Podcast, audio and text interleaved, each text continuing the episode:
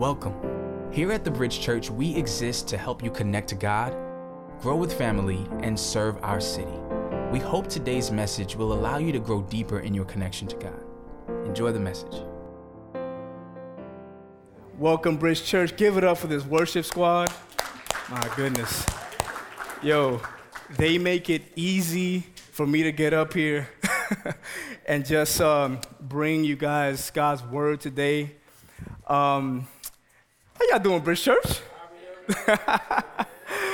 cool. Well, my name is Omar Fernandez. For those of you who don't know me, I came on staff here uh, last August. Uh, my family and I moved up from Maryland. I'm born and raised in the Bronx. And let me just say, let me just say, and my wife Nancy's from East New York, Brooklyn. Praise God. Uh, but let me just say, yo, two people from the Bronx has gra- have graced this pulpit uh, the past two weeks. So God is doing something. God, God is moving among us in multiple ways. You know what I'm saying? Uh, but thank you so much, Bridge Church. You guys have been a blessing to our family. We feel very loved by you. I just wanted to make sure that I said that. Uh, you guys welcomed us from day one, even before day one, when we were just visiting, praying about coming back home to serve God in this capacity and join Bridge on staff. Uh, you guys have been loving on us since even before then. So thank you from the bottom of our hearts. Shout out to our leaders. Thank you so much, James and, and Josh and all the crew, for giving me this opportunity to bring you God's word. It is my pleasure. It is my pleasure. Because every time that I'm up here, uh, it's an opportunity really for us together to just be in awe of God. Amen?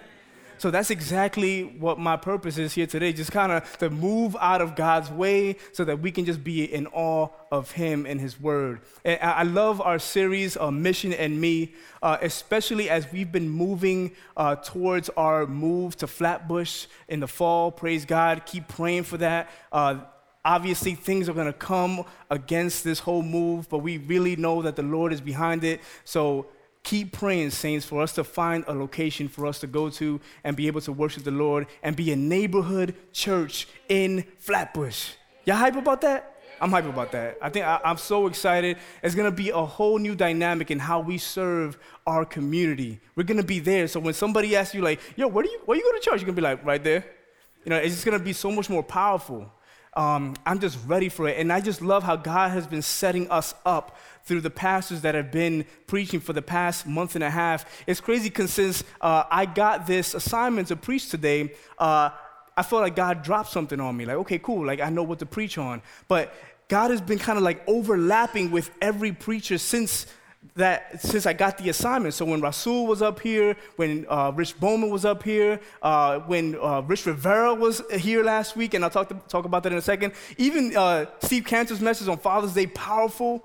Uh, I feel like there's, there's so much overlap going on, but what God dropped on my, my spirit to give you guys today uh, really just comes from a, a fresh and a different angle. So it overlaps, but it reinforces at the same time. It's just really cool how God's been setting us up, setting the whole thing up, and he's up to something, right?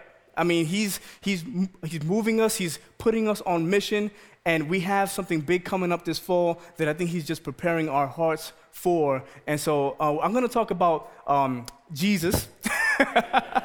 uh, who was the ultimate missionary, right? There's so much that we can imitate from our Lord as far as mission goes. He gave us the great commission to make disciples of all nations, baptizing them in the name of the Father, the Son, and the Holy Spirit, and teaching them to obey the things that Christ commanded. And we, He's asked us to join in that mission. It's His mission. It's His mission. And He's asked us to join in. And I think that's a great privilege, and there's a lot to learn about Jesus, the ultimate missionary, and uh, how he interacts with people, and how generous he is with his presence. We're going to talk about transformative presence today. Transformative presence. And even last week, my, my dude Rich Rivera gave you all a preview when he talked about believing in the power of presence of a church in a given community. The power of presence of a church in a given community. There's a lot of power in presence, right? Especially when you talk about relationships. In our culture, we always talk about spending quality time with each other, with friends and with family, right? If somebody is in the room with you and you want to spend time with that person, but they're like this on their cell phone, like, you know, responding to comments on Facebook, Instagram, or they're taking selfies, or they, they're taking calls. You don't really feel as valued, do you? Right? You, you say that they're present with you, but they're not present. There's power in that. There's nothing like being there with an individual for you to express yourself to them. Like when my mom and I FaceTime, I can talk to my mother and I can pass her around to the little grandkids, and it's a fun time and, and time well spent.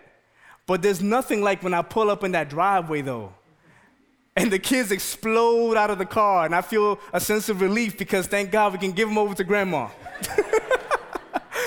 but she, you know, she gets to experience the hugs, the kisses, and, and we get to just be with each other and have late night conversations and, and not be restricted by all these ways of communications because they're good. You know, we have like uh, all these um, applications on our phones, we have email, we have text, we have all these means of communication. But even in the business world, uh, before I came back home, uh, I worked for the Department of Defense for 12 years.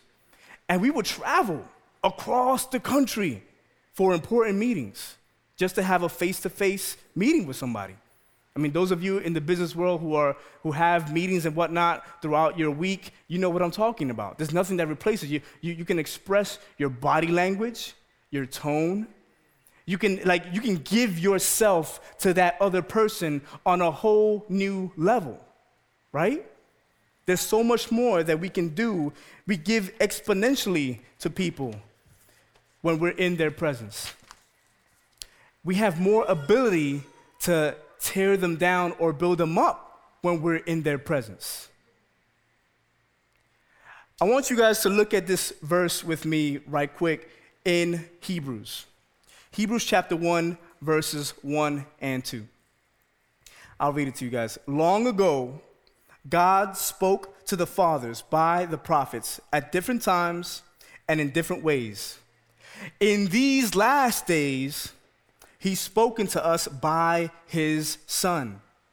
God has appointed him heir of all things and made all things in the universe through him. Jesus was the ultimate missionary, so generous with his presence. Whenever I see Jesus talk to an individual in the Bible, like my spidey senses go up. I'm like this. I'm like, oh, well, what's he gonna say though? And and how did he respond to what they said? And and how did he think about this? What did he think about this person? How did they respond to him? What did they think about Jesus? Like my mind is racing. I'm, I'm taking down notes. It's so amazing to me that God has spoken to us in these last days by His Son. So whenever I see Christ interacting with a human being He's speaking through us. He's trying to show us something. He's trying to communicate with us who He is, His character, His nature. It's amazing and incredible to me. This story in Luke chapter 19, which is our main verse, I can turn there if you want uh, in, your, in your Bibles or in your apps. It's amazing to me what I see here in Luke chapter 19, verses 1 through 10. He's interacting with somebody that we're going to talk about in a second. Um, and there's a lot to learn. There's so much to pick up on, not only as far as how, how, God relates to us, but how we in turn relate to others. Let's read that real quick. It says that Jesus entered Jericho and was passing through. There was a man named Zacchaeus who was a chief tax collector, and he was rich. He was trying to see who Jesus was but he was not able because of the crowd, since he was a short man. So, running ahead, he climbed up a sycamore tree to see Jesus, since he was about to pass that way. When Jesus came to the place, he looked up and said to him, Zacchaeus, hurry and come down, because today I must stay at your house. So he quickly came down and welcomed him joyfully. Zacchaeus did. All who saw it began to complain. He's gone to lodge with a sinful man. But Zacchaeus stood there and said to the Lord, Look, I'll give half of my possessions to the poor, Lord. And if I have extorted anything from anyone, I'll pay back four times as much. Today, salvation has come to this house, Jesus told them, because he too is a son of Abraham. For the Son of Man has come to seek and to save the lost. Mm. Powerful words, powerful words. So let's talk about Zacchaeus real quick. Zacchaeus, the Bible says, was a chief tax collector. He was an oppressor in the community. Tax collectors were people that were appointed by the new Roman rule who conquered that area, conquered the Jews in that area, and they were appointed to collect taxes from the Jewish community. It was Jewish people that were appointed to collect taxes from the Jewish community but they were given almost unlimited power in doing that. So, whatever else they collected, they were encouraged to collect and obviously give to Rome, but they were also told that they could collect whatever they wanted and pocket it for themselves. It's almost like you, you're making out your own salary. And oftentimes, as money does, and the love of money, it brings corruption, brings evil, and these tax collectors were known to steal from the community, to take too much to rob from them. From his very people, Zacchaeus was stealing, regardless of household situations, regardless of the income that households were making. He would take his cut to fill his pockets. Not only that, so, so this, this man was despised in his community, but not only that, the Bible says that, that, so that's a regular tax collector, what I just described. He was a chief tax collector. He had risen his way up the ranks. And as I was studying, I found out that chief tax collectors were also in charge of hiring other tax collectors. So he was an oppressor and then was hiring other oppressors to come alongside of him and join him in the work of oppressing God's people, of oppressing the Jewish community. He was despised. So much so that in verse 7, when Jesus says, Zacchaeus, hurry, come down, because I want to be at your house tonight, people were like, ah, oh, we done lost Jesus. They're like, he, he, he's gone to, to, to dine with a sinful man. He's gone to be with a sinful man. So they recognized that Zacchaeus was sinful. That was his rep in the community. The second point that it makes about him was that he was rich. So he stole from people really well. He was good at it. And it's crazy because if you read God's word, Jesus talked about rich people and the likelihood of them entering into the kingdom of God. He said it's harder for a camel to go through the eye of a needle than for a rich man to inherit the kingdom of God. Here we have a rich man, one of the people that Jesus was talking about. So he had a couple of things going against him. A third thing going against him is that he was short. Shout out to all my short people out there. I see you, because I'm your height. That's what I wanted to say about short. the Bible also says that Zacchaeus was trying to see who Jesus was. So he, he, he worked up a little sweat. So he ran ahead, he climbed up a tree, he was like sticking his neck out and like trying to see what the big fuss was all about. Who is this Jesus guy that everybody is paying attention to? Crowds were surrounding Jesus. Jericho was a major city at the time. Tons of people around him. He just wanted to get a glimpse. Okay, what is that? What is all the fuss about? And I love it because there's a parallel between this and how the world sees Christians at times. I think oftentimes people are stretching their necks to see what, what the fuss is all about with us. I think oftentimes people might even walk through those doors and hang with us for a few weeks just to see how we would respond to them, just to see the love that we would show them, just to see how genuine we are, just to see if there is any level of authenticity here. Is there anything to this Christianity that still hasn't been dispelled over 2017 years? I mean, goodness, I mean, YouTube hasn't done it yet. No, we know God's word is true, and kingdoms will rise and fall, but the word of God endures forever. But still, they're curious. They're curious about us. They want to see if there's real life in us, they want to see if there's realness in us. And I, I just love that parallel between Zacchaeus and those folks outside of the body of Christ. They're looking, y'all. They're looking. Are we ready to receive them? How are we going to respond? So Jesus makes eye contact with Zacchaeus at one point in this passage. Now, I'm almost like in the minds of people surrounding Jesus in that moment. I'm like, oh, Jesus gonna get him.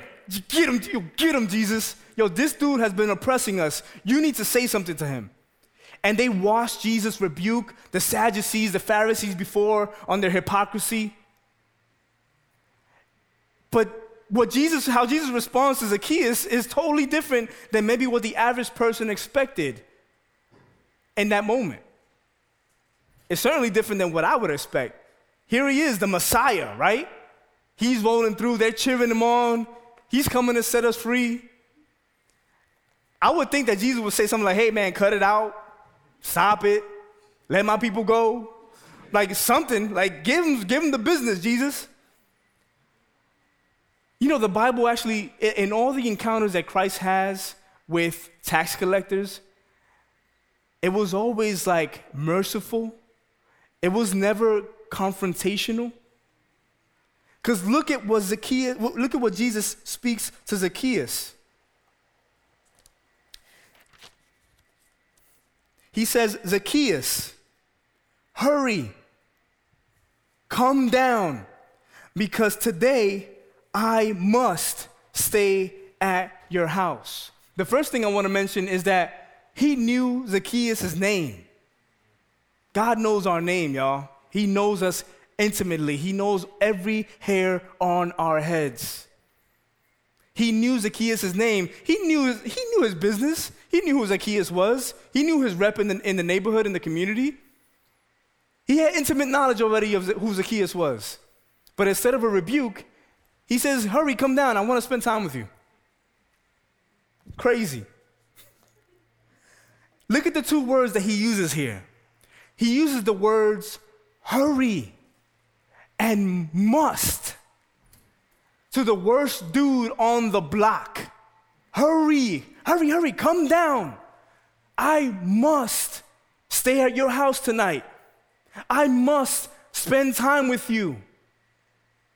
I just find those two words incredibly powerful from our Lord. Remember, in these last days, God has spoken to us by His Son. Do you hear his son speaking to you right now? Hurry, must, to the worst of sinners, a person despised. This man probably had never had anybody respectable stay over at his house for the longest, since he's probably been a tax collector. Who's the first respectable person to walk through his door? The King of Kings and the Lord of Lords. Amazing. Jesus was after him. Jesus wanted to spend time with him, the worst of individuals. This guy's conscience was all jacked up. He had been ignoring all kinds of things from his conscience, telling him that this is bad, that is bad, ruining neighborhoods, communities, oppressing people. Jesus wants to spend time with them. I just think that's incredible and powerful. Like I said before, G- people had thought that Jesus had lost his way. But I want you guys to check out the, the heart of God after sinners. After sinners. And I love it that when people thought that Jesus lost his way, they were like, dang, like, okay, I guess he's part of the he's part of the clique now. Like he's he's he's in the in the gang he's doing whatever Zacchaeus is doing. Like they, they almost associated. Like, like Jesus, no, don't you know? Don't you know? Like, don't go over there. You don't belong over there with Zacchaeus. He's a sinful man. They had no, there was no shame from them to tell Jesus that, to, to proclaim it in public. They, they didn't care. They were like, this is a sinful man. Yet, Christ in this situation was willing to put his reputation even on the line. On the line. He put his name at risk in the public's view to pursue a sinner, to pursue the worst of individuals. You know, some of us have testimonies that when we got saved, people were like, nah, not, not, not, not so and so. Nah, there's no way. No, nah, like he likes sleeping around too much. There's no way. Like, nah, she like being in the club too much. Nah, there's no way. They might have even thought you were a hypocrite. Oh, oh, so you holy now? Are you holy now? Okay, okay, Mr. Holy, Mr. Church. Okay. Some of us experienced that. Because there was no way that Jesus would put his name on us in their eyes. No, Jesus, you wouldn't associate with this low life. No, no, no, no, no, no. Never. Never. But this is the heart of God on display here. He knew Zacchaeus' reputation on the, uh, uh, uh, in, the, in the community and put his name at risk in order to pursue somebody that he wanted to call his son.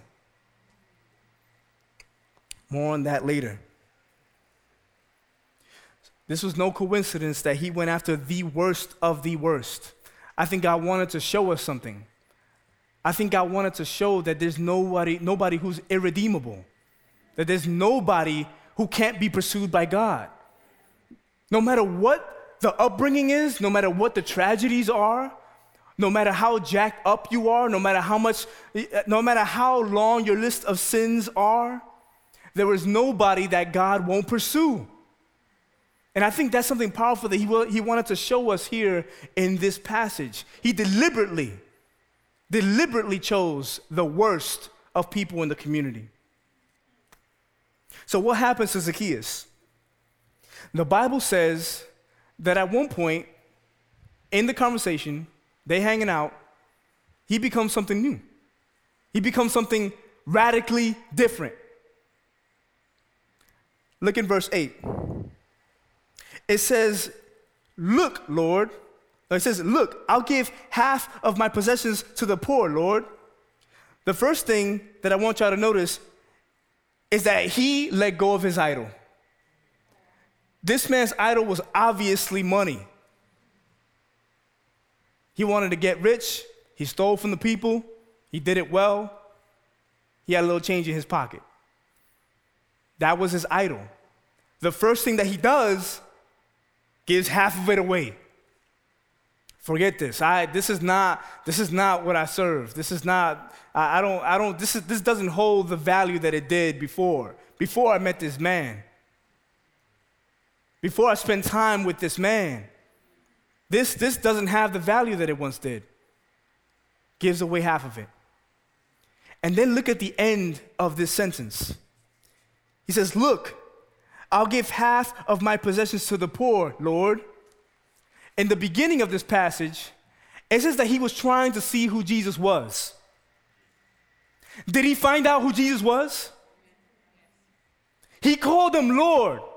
He, he said, This is the Lord. This, I, I'm, I'm done. I can't do what I used to do. This is God. I have to drop what I'm doing and follow this man. He's, he's my master, he's my leader now. I have to quit what I'm doing because this man is now my Lord. He called him Lord. There was transformation there. His affiliations changed, his God changed. He let go of one God to pursue the real God, the true God, and called him Lord. This man, this dude right here that I spent time with, He's my new master. He's my new leader. I'm going to follow this man. He is Lord. He's Lord of my life. I'm going to listen to him. I'm going to follow in his ways, in his footsteps. Powerful.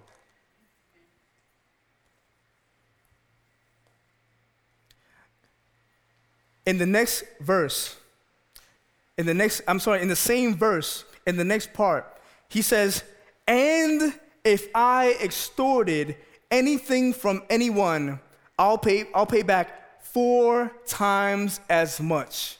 This is a cool Old Testament principle that if you stole something from somebody, you had to give back what you stole with a little something, something on top.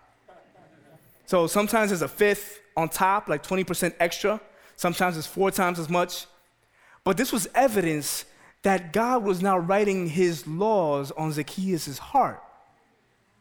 He was a Jew, he knew Jewish law, and God awakened him to that, to the point where he was now willing to do it. All this stuff, I want to point out, points to the kingdom of God. The Bible says in Revelation chapter 21, verse 4, in a section of it, it says that grief, crying, and pain will no longer exist when God makes all things new when the kingdom of God is here to rule and reign, and we don't have to worry about sin anymore, and God is, we're just gonna be God and his people worshiping him for the rest of eternity, the Bible says that he will make all things new, that grief, crying, sadness, he will, he will wipe away every tear. God's people should remind people of that. That there is a coming time where our Lord will rule everything and there's going to be no more sin in the new heavens and the new earth. We're all just going to be in God's presence, enjoying for eternity. We should be giving people a foretaste of that. And I love it how Zacchaeus immediately goes into social justice mode. So he's giving to the poor who are experiencing grief and sorrow and crying in their poverty. He gives half of his possessions to the poor. He's already jumping in day one, minute one. He's jumping into social justice issues. So, yes, Christians need to be involved in our communities with social justice issues. This is yet another example. Many, many examples of that in God's Word. We should be reminding people of God's kingdom and His presence. He says, Not only am I gonna give back what I stole, I love this right here.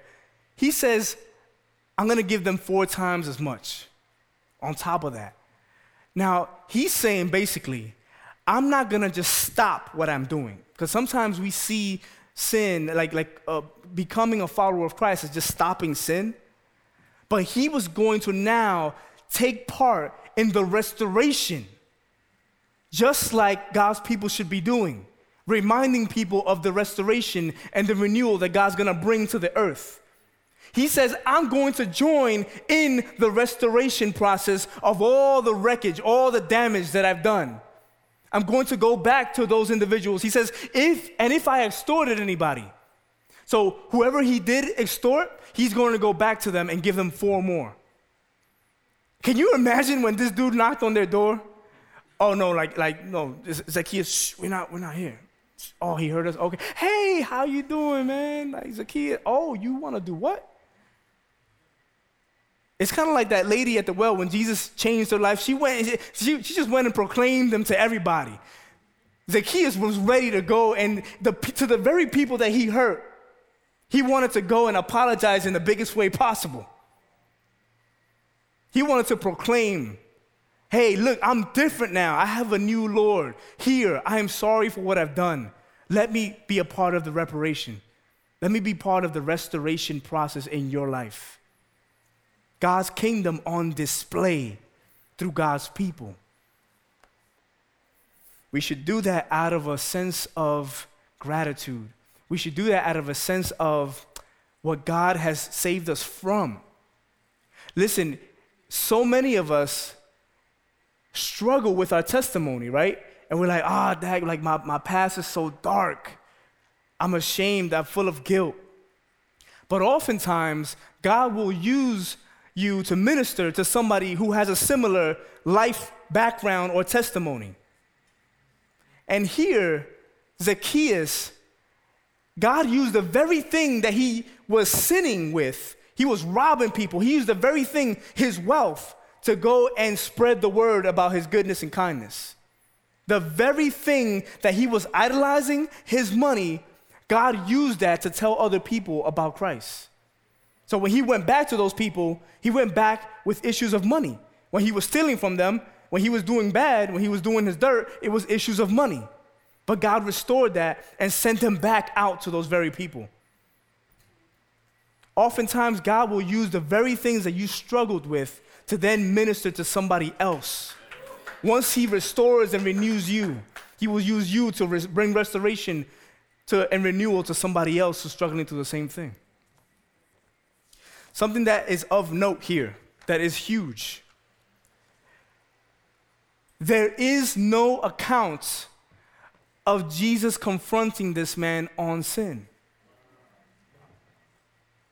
There's no, the Bible doesn't record it. I'm not saying it didn't happen. I'm not saying that when people sin, that we shouldn't ever point it out. We can do that in love. But in this passage, where God is rescuing the worst dude, it never says that he confronted him about sin. This passage right here was more about God's pursuit of us and his presence than confrontation of sin, than to bring shame or condemnation. It wasn't about any of that. The Bible says in John that we already stand condemned. We already know. Christ didn't come into the world to condemn the world, the Bible says in John chapter 3. Crazy. He came to bring life. He came to offer himself up so that we may have life, so that we may be in his presence. So crazy. But I love it though that despite the fact that Jesus didn't confront Zacchaeus on his sin, Zacchaeus knew exactly what to do. He knew exactly how to repent. Repentance is turning away from your own way and turning towards God's ways. He knew exactly how to be renewed. He knew exactly what God wanted him to do in order to love God, in order to worship God. His heart was exploding with worship. He knew exactly what God desired in his life, in Zacchaeus' own life, in order to express to God worship, in order to please God's heart. He knew what to do and he did it. He said yes to the Lord. After there was time spent in his presence, God captured this man's heart. And I love it that, you know, true repentance should always be louder than the sin. Amen? Because that's how you really show. Like, like when my kids, like when they're fighting, and I'm like, okay, well, apologize. Apologize to your sister. Sorry. Like, it's so whack, it's so lame. And, and, and it, like if one of my kids hit another and just said sorry and just stopped the hitting, that really wouldn't speak as much as if that, that child went over to the, oh, I'm, I'm so sorry. Here, let me, let me give you some ice. Let me give you whatever kids get each other. let me give you a bandage for that cut. But, you know, just showing care, going over the, over the top with it, like showing, like, oh man, I'm gonna be part of the restoration here. I'm not to just stop what I'm doing, I'm also to be part of the restoration. That is true repentance. So, how did, how did Zacchaeus get to this point? How did he get to this point where he was something new? Remember, Jesus said, Hurry, come down, for I must stay at your house. Zacchaeus was in the presence of Christ. And it didn't, it doesn't mention how long, but however long it was, it was enough. It was enough for, to, to transform him from head to toe. He was a different dude. This wasn't the same Zacchaeus. What was the difference? He spent time with him. And I love it that Christ is so, so generous with his presence. Christ was able to see, like, as, let's think about this, as God, walking among us, he was able to see through Zacchaeus' sin and be able to tell him, I want to be with you. I want to be with you.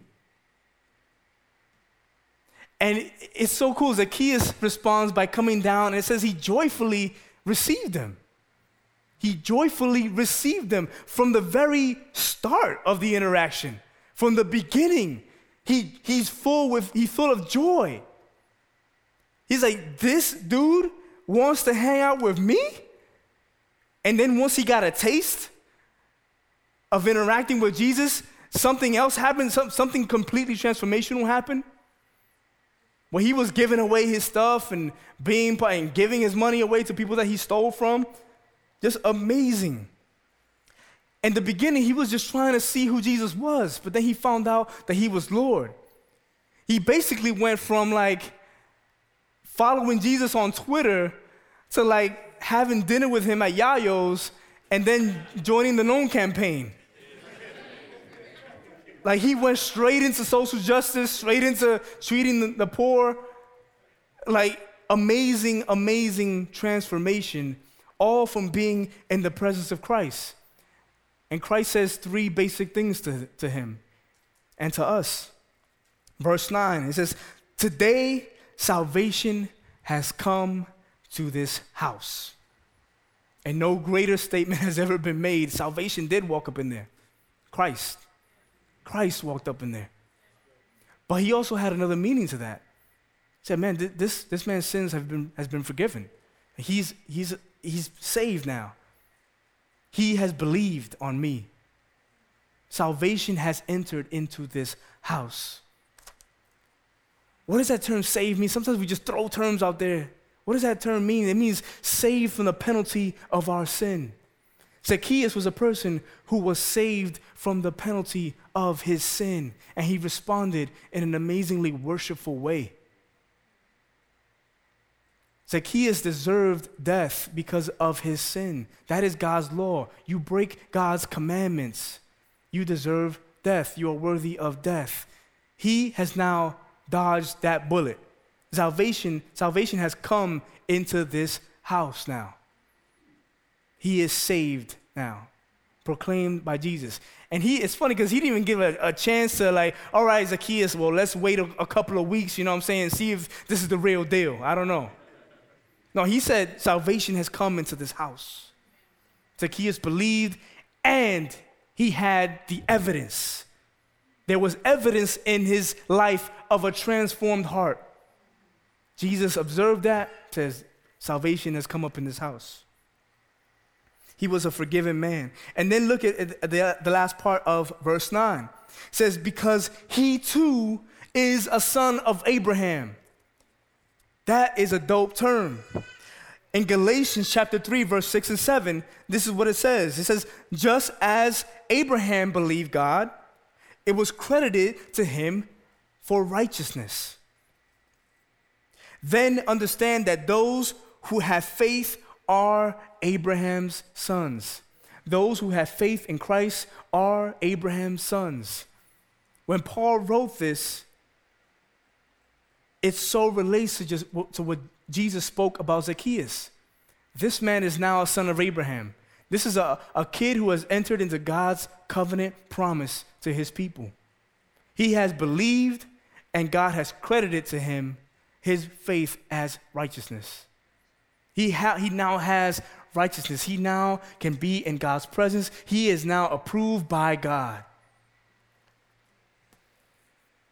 Genuine faith that gave him the righteousness to be in God's presence. And look at the last thing that he says here. Verse 10 For the Son of Man has come to seek and to save the lost. Many scholars believe that this verse right here is the center of the Gospel of Luke. Jesus is proclaiming loudly his mission. And think about like the people observing him in that moment. Maybe people like were like maybe peeking in through the window, like, what is what is Jesus doing with Zacchaeus? What is going on?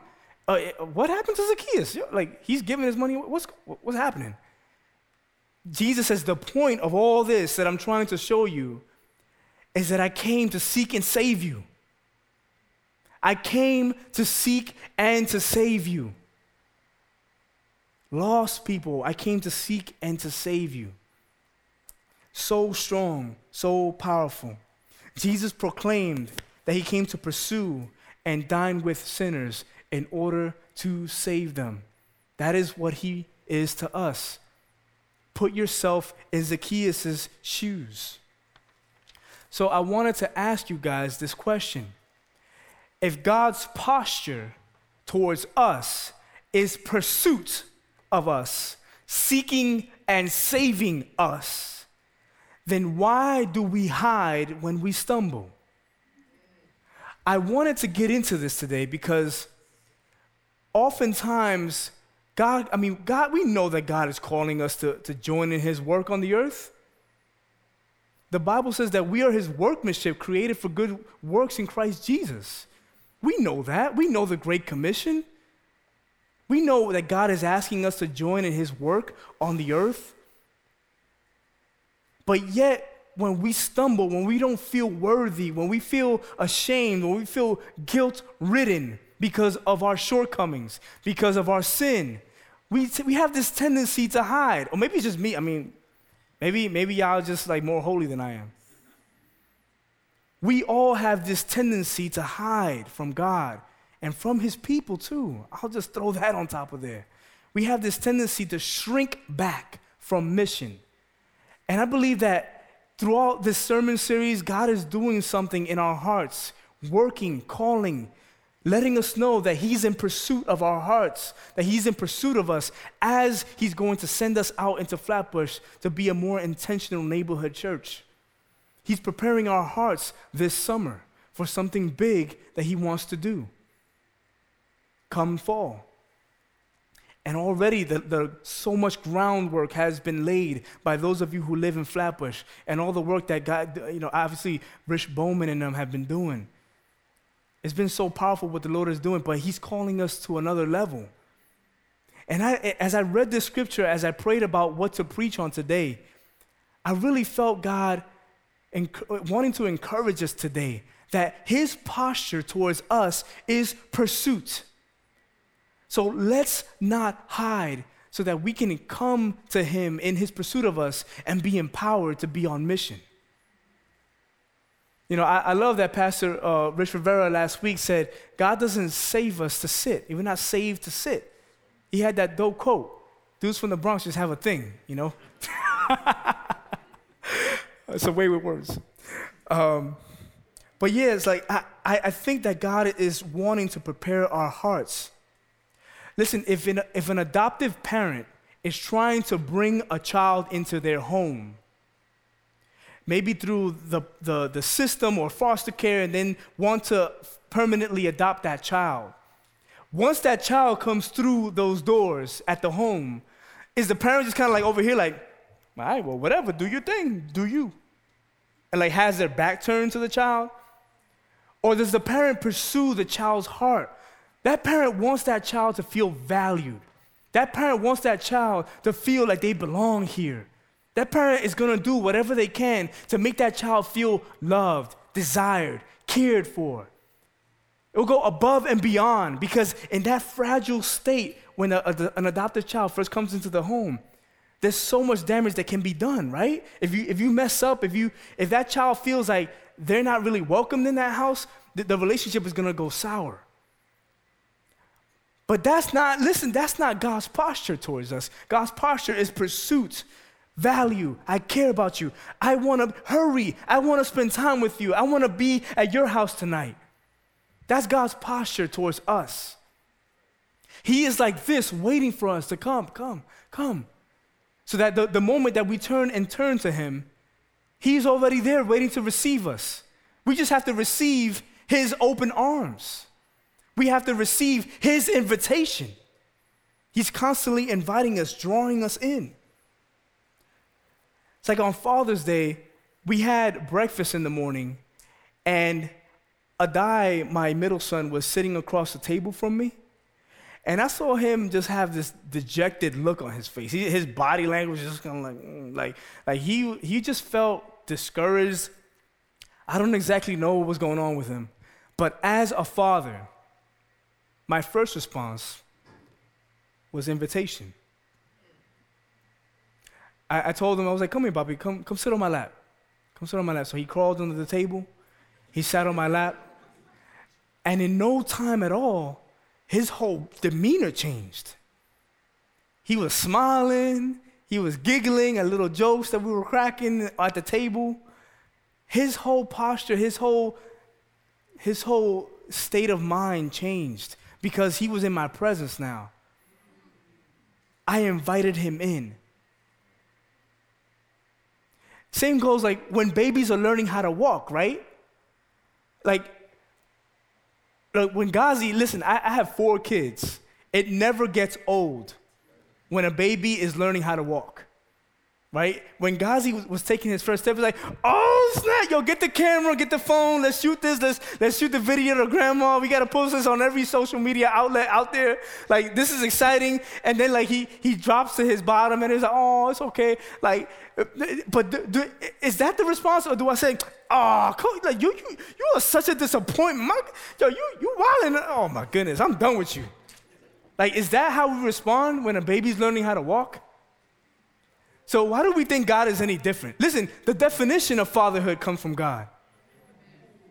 It didn't start with us, it started with Him. We get our definition of what good fatherhood is and good parenting is from God, who's a father to us. So, when a baby stumbles, we, we, we run to the baby like, oh, it's okay. You know, and sometimes my kids get cut, right? And it's like a little boo boo that you can't even see. Like it's like microscopic, but they're acting like ah, like like like like somebody chopped their whole arm off.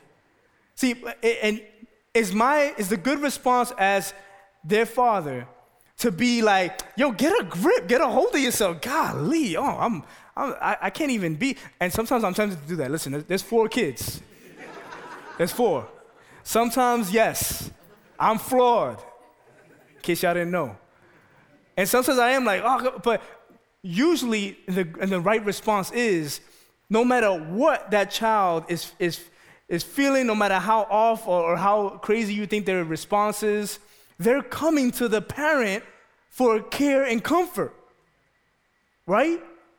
So my response should be that they're coming to what they believe is a safe place. So my response should be it's okay, it's okay, it's gonna be all right. And you know, we, we've done this all the time with kids. It's okay, it's gonna be all right. We console them. If they have, you know, you, sometimes you put the little fake, you know, okay, we'll get you a little band aid, even though you can't even see where the cut is. You're like, all right, right here. and like, where does it hurt? Right there. Okay. And we comfort and we nurture. That's our Father towards us. Listen, if Christ did this towards the worst of sinners in Zacchaeus, before he became a son of Abraham, how much more his actual adopted sons and daughters in Christ Jesus? How much more of a posture does he have of pursuit, of welcoming, of chasing? How much more? And yet, when we stumble, we think that God is done with us. We think that He's taken us off the team, that we're not worthy enough to be on mission. Listen, you were never worthy. Never. We can't possibly measure up to God's holy standard. He gives us righteousness that we need in order to be in His presence, and then He lavishly makes His presence available to us as His people. We're supposed to run to Him when we have our brokenness, when we have our sin, when we have our shortcomings, we're supposed to run to Him. He's the safe place, He's the parent. He's the one who's chasing us, pursuing us, welcoming us in, saying, Hurry, come, I want to spend time with you. But we pretend like He's not doing that. We pretend like we make up our own definition of who God is. Are we gonna believe ourselves and our own man made version of God? Or are we going to believe the God who reveals himself through Scripture? The God who spoke by his Son. Here he is, he's speaking to us. Have we been faltering from mission because we don't feel right? Do we care about mission? And I'll get into that in a little bit. I think Christ is calling us to a deeper level of imitation. We are to be imitators of Christ. In 1 John chapter 2 verse 6, this is what it says. It says, the one who says he remains in him should walk as Jesus walked. The one who says he remains in him, the one who's experienced the presence of God, the one who has been indwelt with God's Holy Spirit, the comforter that Jesus said he would send after he ascended into heaven to sit, to sit at the right hand of the Father in order to guide us and lead us and remind us of the things that he said. Those that have been in God's presence are to walk as Jesus walked. We are to imitate him. How can we imitate him in this example, with this particular model that Christ has lived out for us in the way that he approached Zacchaeus? He's calling us to be somebody that invites sinners in to our own lives, people that aren't necessarily like us. Listen, in Flatbush, I can imagine the 50 to 60 year old West Indian ladies that are gonna come walking through those doors. Are we going to invite them over? Are we gonna bring them into community with us? We do community very strongly here. I love that about our church. Are we going to continue to do that when the demographic is a little different? When the neighborhood is a little bit less ritzy? When we don't have the nice bars and yayos to go down and the, the Barclay Center to gaze at and um, Shake Shack to go to after church? Is it gonna be a little different in our hearts? With that dude that's on the block possibly selling things that are illegal. We don't know. we might know. I don't want to assume. But there have been people, as I walk down Flatbush Ave, I'm like, what are you doing standing in front of this door right now? are we going to invite them in? Are we going to put our names on the line like Christ did when he did when he hung out with Zacchaeus. When people were like, this guy is hanging out with a sinful man. Are we willing to risk our names and possibly look uncool or possibly receive ridicule from our peers because of the people that we hang out with and, and are spending our time with? Listen, nothing communicates care, nothing communicates love. You can't walk through life with somebody that you don't spend time with. Presence is powerful.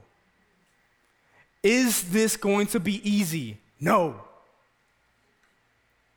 But it's going to take God's supernatural ability, God's supernatural equipping of his people. And I like that spot. I like being in that place because it makes us dependent on God and not our own ideas, not our own knowledge, not our own coolness. When God calls us to do something like move to Flatbush and interact with the people there and draw the people in and spend time with the people there, He's doing that because He wants us to draw near to Himself first. It's an opportunity for us to even in a deeper sense, experience God's presence as we fall at His feet and say, Lord, we, I, we need you. We need you. We love you. We need you. Thank you for transforming us. Now, because you are our Lord, we're going to go out and bring restoration to this community. Would you help us?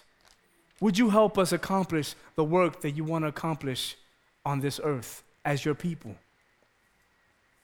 It makes us more reliant upon Him. I, I like being in that position.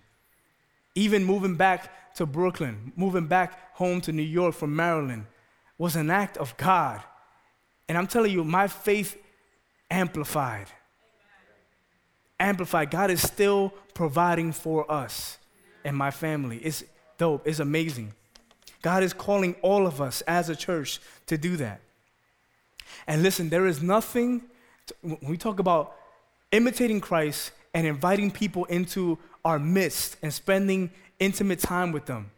There is nothing that deconstructs the wrong myths about Christianity and reconstructs what biblical Christianity is in the minds of those that are lost, like presence, like spending time with them. There's nothing that deconstructs that myth that Christians are homophobic. There's nothing that deconstructs the myth that we think that we're perfect. There's nothing that deconstructs the myth that we think that we're better than other people. Than you spending time with somebody that believes in that way about us. Let's be imitators of Christ. Let's be people that are intentionally pursuing the lost, seeking and saving the lost, just like our Lord did and does. He is seeking us. He calls us to be on mission. Let's be in His presence so that we can be healed in order to be on mission. Let's do that. It's such a critical time in the life of this church to do so. So, what about the people, let's say up until this point, you haven't had that desire? You are one of two people. Either you just don't have the Spirit of God in you. You might have been playing the part, you might have been coming to church, you might believe some things about Jesus, but you haven't been transformed yet. You haven't had that Zacchaeus experience yet, where you are on God's mission pursuing justice, pursuing kingdom renewal in the community. God just hasn't woken you up to that. Or you can be somebody who is struggling in sin, struggling with shame and with guilt, and allowing that to think something differently about God, to, define, to redefine God for your own pity party purposes. The solution is His presence. It's as simple as that. The solution is to make those appointments with the Lord and be in awe of Him, to open up His Word, to learn His nature and His character, to allow the Lord to define Himself, not depend on your own definition of who God is and then receive, receive, receive Him. He is calling and waiting. He's not off in the distance with his back turned, waiting for us to shout loud enough to get his attention. That's not God. He's not like waiting for us to throw some stones and get his attention, like, hey, I'm over here. Don't you see me? I'm over here. No, he's waiting for us to turn around and see his open arms. He's waiting for us to receive.